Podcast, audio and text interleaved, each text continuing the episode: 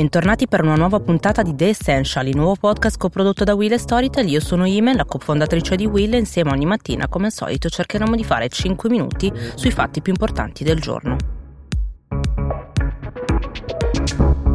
In questo periodo stiamo assistendo al moltiplicarsi degli appelli straordinari, così come dei briefing quotidiani da parte dei capi di Stato e di Governo, ma anche degli interventi del tutto eccezionali, come quello fatto dalla regina Elisabetta, dove ha parlato direttamente alla nazione. Così come storico è stato anche il momento in cui Angela Merkel, dopo 14 anni di mandato, per la prima volta ha parlato direttamente al paese. L'ha fatto solamente in due occasioni durante questa emergenza per rassicurare eh, i tedeschi. Di tutt'altro avviso invece Giuseppe Conte, che in questo questo periodo ha rilasciato ben 16 dichiarazioni alla stampa. Ieri alle 20 invece Macron ha parlato per la quarta volta ai francesi riconfermando l'allungamento delle misure di lockdown fino all'11 di maggio eh, dove eh, per quella data spera di riaprire già le scuole gradualmente. Questo perché secondo eh, Macron la chiusura delle scuole aumenta le disuguaglianze sociali, questo perché non tutti i bambini hanno accesso ai sistemi digitali o hanno l'aiuto dei genitori.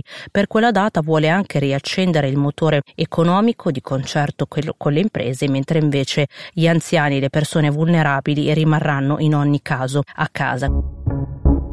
Del tutto eccezionale è stata anche la dichiarazione fatta dall'ex presidente della Commissione europea Jean-Claude Juncker, nonché predecessore di Ursula von der Leyen, che dall'isolamento da casa sua in Lussemburgo, dove vive, ha rilasciato alla stampa delle dichiarazioni molto schiette, molto dirette come sua abitudine, definendo addirittura irresponsabile l'atteggiamento di alcuni paesi eh, del nord Europa, in particolar modo dell'Olanda, durante le negoziazioni dell'Eurogruppo di cui abbiamo parlato nei giorni scorsi. Secondo infatti Juncker, i paesi del nord potevano potevano aprirsi un po' di più alle richieste di quelli che erano i paesi del sud come l'Italia, Francia e Spagna, in particolar modo rispetto agli strumenti innovativi che potevano uscirne e che invece sono stati in qualche modo scartati come gli Eurobond. It's not a crazy idea, ha detto eh, sugli Eurobond, anche perché ha ricordato erano una sua idea, erano una sua proposta già nel 2010 insieme all'ex ministro dell'economia italiano Giulio Tremonti.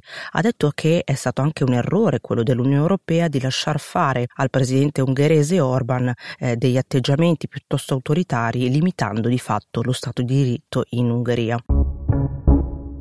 Sempre per rimanere in campo europeo, ieri dalle colonne del Financial Times la commissaria alla concorrenza europea Margaret Vestager ha lanciato un messaggio molto importante ai paesi dell'Unione mettendoli in guardia su un pericolo che si sta sempre più concretizzando. In questo momento infatti la fragilità economica europea potrebbe permettere alla Cina di venire a fare shopping di aziende europee in difficoltà e quindi la Vestager dice e invita gli Stati membri a rilevare delle quote delle società per evitare questa minaccia di acquisizione acquisizioni predatorie da parte eh, della Cina, rafforzando le fusioni e creando un mercato unico interno europeo forte. A Bruxelles è molto alta la pressione in questo senso e ha detto la commissaria che chiunque voglia fare affari in Europa è benvenuto, ma deve farlo con degli strumenti leali, una concorrenza leale. C'è il rischio infatti che queste aziende subiscano delle scalate straniere, appunto in particolare eh, cinese. La Cina infatti sta pianificando di sovrapprodurre dei beni per inondare inondare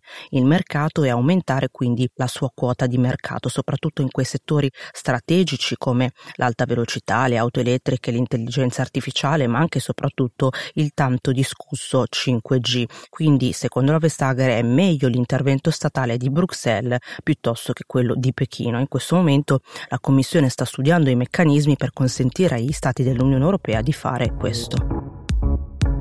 Finisce qui un'altra puntata di The Essential. Ricordo che per chi volesse rimanere aggiornato basta iscriversi al podcast. Continueremo nei prossimi giorni, come al solito, a dare i nostri 5 minuti dall'Italia e dal mondo.